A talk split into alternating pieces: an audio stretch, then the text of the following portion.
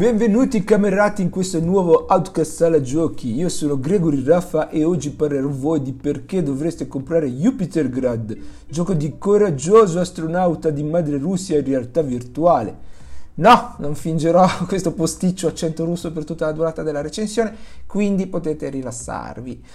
Jupitergrad è sviluppato da Game Dust, già responsabili, ma forse sarebbe meglio dire colpevoli, di Spuds Unhearted, un titolo davvero poco esaltante uscito tempo fa su PC e PS VR. Fortunatamente questo Jupitergrad, che a proposito è disponibile un po' ovunque da Steam a PSVR, mentre ad esempio la versione da me giocata è quella per Oculus Quest 2, invece risulta un titolo di tutt'altro livello, sorprendentemente e anche, lasciatemelo dire, per fortuna. Nei panni di un astronauta russo dovremmo recarci su una base spaziale situata su Marte per sintetizzare un carburante speciale, ma ovviamente le cose non vanno come devono. I macchinari installati sulla base danno diversi problemi e sarà ovviamente nostro compito sistemare le cose. La trama del gioco non è nulla eh, più di un semplice pretesto per un, per, una, diciamo, eh, per un, giochino semplice ma davvero sfizioso che basa tutta la sua ragion d'essere eh, sul suo sistema di locomozione. Infatti nel gioco eh, non ci si può muovere liberamente, ma ehm, saremo dotati di due braccia sparaventose che costituiscono in breve il fulcro totale del gameplay.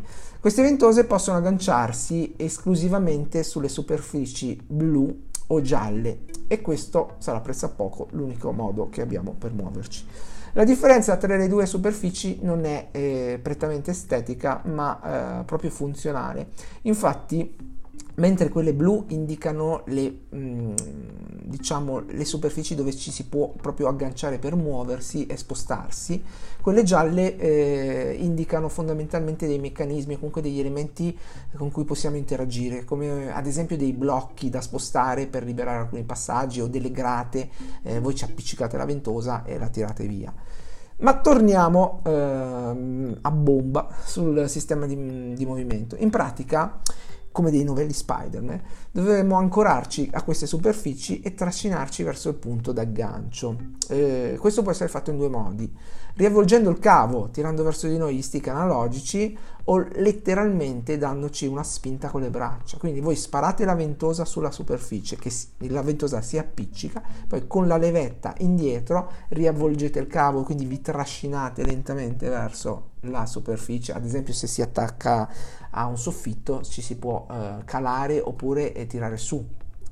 Oppure eh, diciamo la questione di spingersi con le braccia è chiaramente più rapida perché voi agganciate le ventose e poi tipo molla, vi tirate verso eh, il punto dove vi siete agganciati e, e, quindi si possono fare dei salti molto alti, comunque spostarsi in maniera molto rapida, fare come proprio l'uomo ragno, quindi una ventosa alla volta, un, alternando un braccio e l'altro e, spostar, e spostarsi dondolandosi proprio sul, sul soffitto. Eh, dà veramente molta soddisfazione. E infatti è una meccanica semplice quanto divertente da mettere in pratica ma non è facile da padroneggiare completamente. Ehm, inoltre, eh, se eh, immersi nell'acqua, eh, ma anche diciamo al di fuori dell'acqua, anche se ehm, il, il, lo spostamento risulta molto, ehm, in questo caso, molto più difficile, ehm, abbiamo dei piccoli compressori sempre sulle, sulle, braccia. Quindi una volta nell'acqua, premendo i tasti di eh, presa del, nel caso dell'Oculus Quest del controllo, eh, si attivano questi piccoli compressori che ci danno una spinta sott'acqua, eh, mentre invece fuori dall'acqua ci si può comunque sempre spostare leggermente, però chiaramente eh, il movimento è molto più lento. Nell'acqua risulta più veloce e, e bisogna stare ben attenti a chiaramente all'inerzia, quindi eh, se volete frenare ad esempio rivolgete i getti al, alle vostre spalle, via dicendo, cioè davanti a voi e alle vostre spalle per andare avanti. Insomma, si è capito, penso. I livelli sono piuttosto lineari, ma mai banali, e spesso introducono delle belle trovate che variano leggermente le meccaniche giusto per non cadere mai nella monotonia, nella ripetitività, che sarebbe anche abbastanza ehm, una questione eh, facile nel, nel, cui imbattersi in un gioco dove fondamentalmente poi eh, si, si, basa tutto su un sistema di movimento e poco più. Eh, ci sono ad esempio delle griglie semoventi che tornano indietro come se avessero una molla eh, quindi mh, mm, con un braccio bisogna agganciare la ventosa, spostare la griglia, tenerla ferma e con l'altro braccio sparare la ventosa al di là di questa griglia e spostarci, sì, eh, facendo bene attenzione che la, eh, il passaggio non si chiuda. Eh, oppure ci possono essere delle piattaforme sospese che si muovono più velocemente, eh, quindi agganciarsi a quelle e farsi trasportare, o ancora delle piattaforme che compaiono e scompaiono ad intermittenza, quindi appiccicare le, le ventose e eh, spostarsi prima che la piattaforma scompaia, altrimenti eh, si casca chiaramente. La struttura dei livelli quindi si basa per lo più su una, mm, diciamo, su una meccanica puzzle dove serve una buona dose di abilità ma anche un pizzico di ingegno per districarsi all'interno delle situazioni. Come già detto, ehm, questi livelli non hanno una varietà infinita e si basano davvero completamente sulla fondamenta del sistema di locomozione.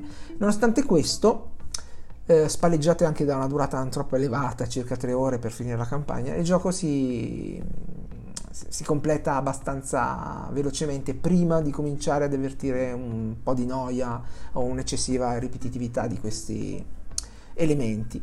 Dispiace un po' perché il sistema di locomozione è davvero ben fatto e sarebbe stato bello se gli sviluppatori avessero usato un po' di più inserendo magari qualche altra bella trovata, eh, ma per il prezzo del biglietto che varia a seconda della piattaforma tra i 15 e i 20 euro circa, alla fine ci sta.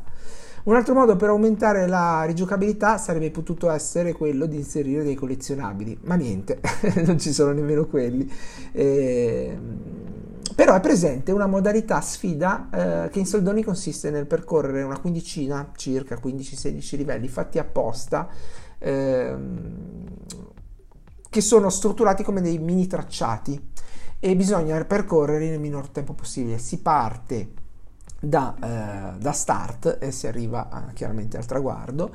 E, e, in questo modo insomma eh, bisogna padroneggiare bene il sistema di controllo per riuscire ad ottenere dei tempi eh, buoni. E quindi ci si può divertire a fare questa cosa migliorando sempre di più eh, i propri tempi all'interno dei, dei livelli. Concludo parlando dell'aspetto grafico fumettoso che seppur non brilli particolarmente di guizzi artistici, ha il suo perché e risulta molto gradevole nella sua estrema semplicità. Davvero sono pochi colori e molto eh, davvero molto semplice, però mh, questo aiuta probabilmente un po' mh, con la fluidità del gioco e anche un pochino a essere molto più leggibile, perché così si capisce esattamente al volo dove ci si può appiccicare, dove no e via dicendo. Il sonoro anche non è indimenticabile, ma fa il suo, per, fa, fa il suo. risulta nel complesso sempre adatto alla situazione senza creare brutte sbavature, quindi non, non ve lo ricorderete per sempre, però quando quando vi troverete nel, nel gioco lo apprezzerete. Se qualcuno se lo stesse chiedendo, no, il gioco nemmeno in questa occasione è stato tradotto nell'italico idioma, ma questo non rappresenta in nessun modo un ostacolo anche per i meno anglofoli. Vi perderete un po' di storia, ma fondamentalmente, come abbiamo anticipato, eh, non è che ci sia questa sceneggiatura eccezionale e non è niente più che un pretesto. Insomma, tirando le somme, per me questo Jupiter Grad eh, è un buonissimo acquisto, a meno che non soffriate spaventosamente di kinetosi, nel qual caso non saprei. Eh, a me dondolare come una scimmia appeso al soffitto eh, di questa scassatissima base spaziale mm, non mi ha dato nessun problema, mi ha divertito un sacco, però è anche vero che io non soffro minimamente di problemi di motion sickness di alcun tipo, mai sofferto.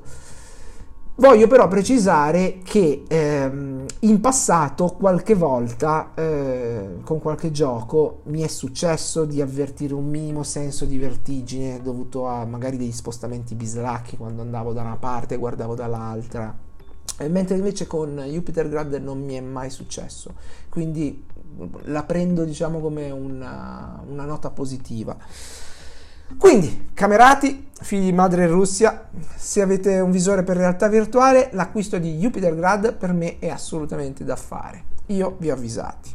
Arrivederci al prossimo episodio.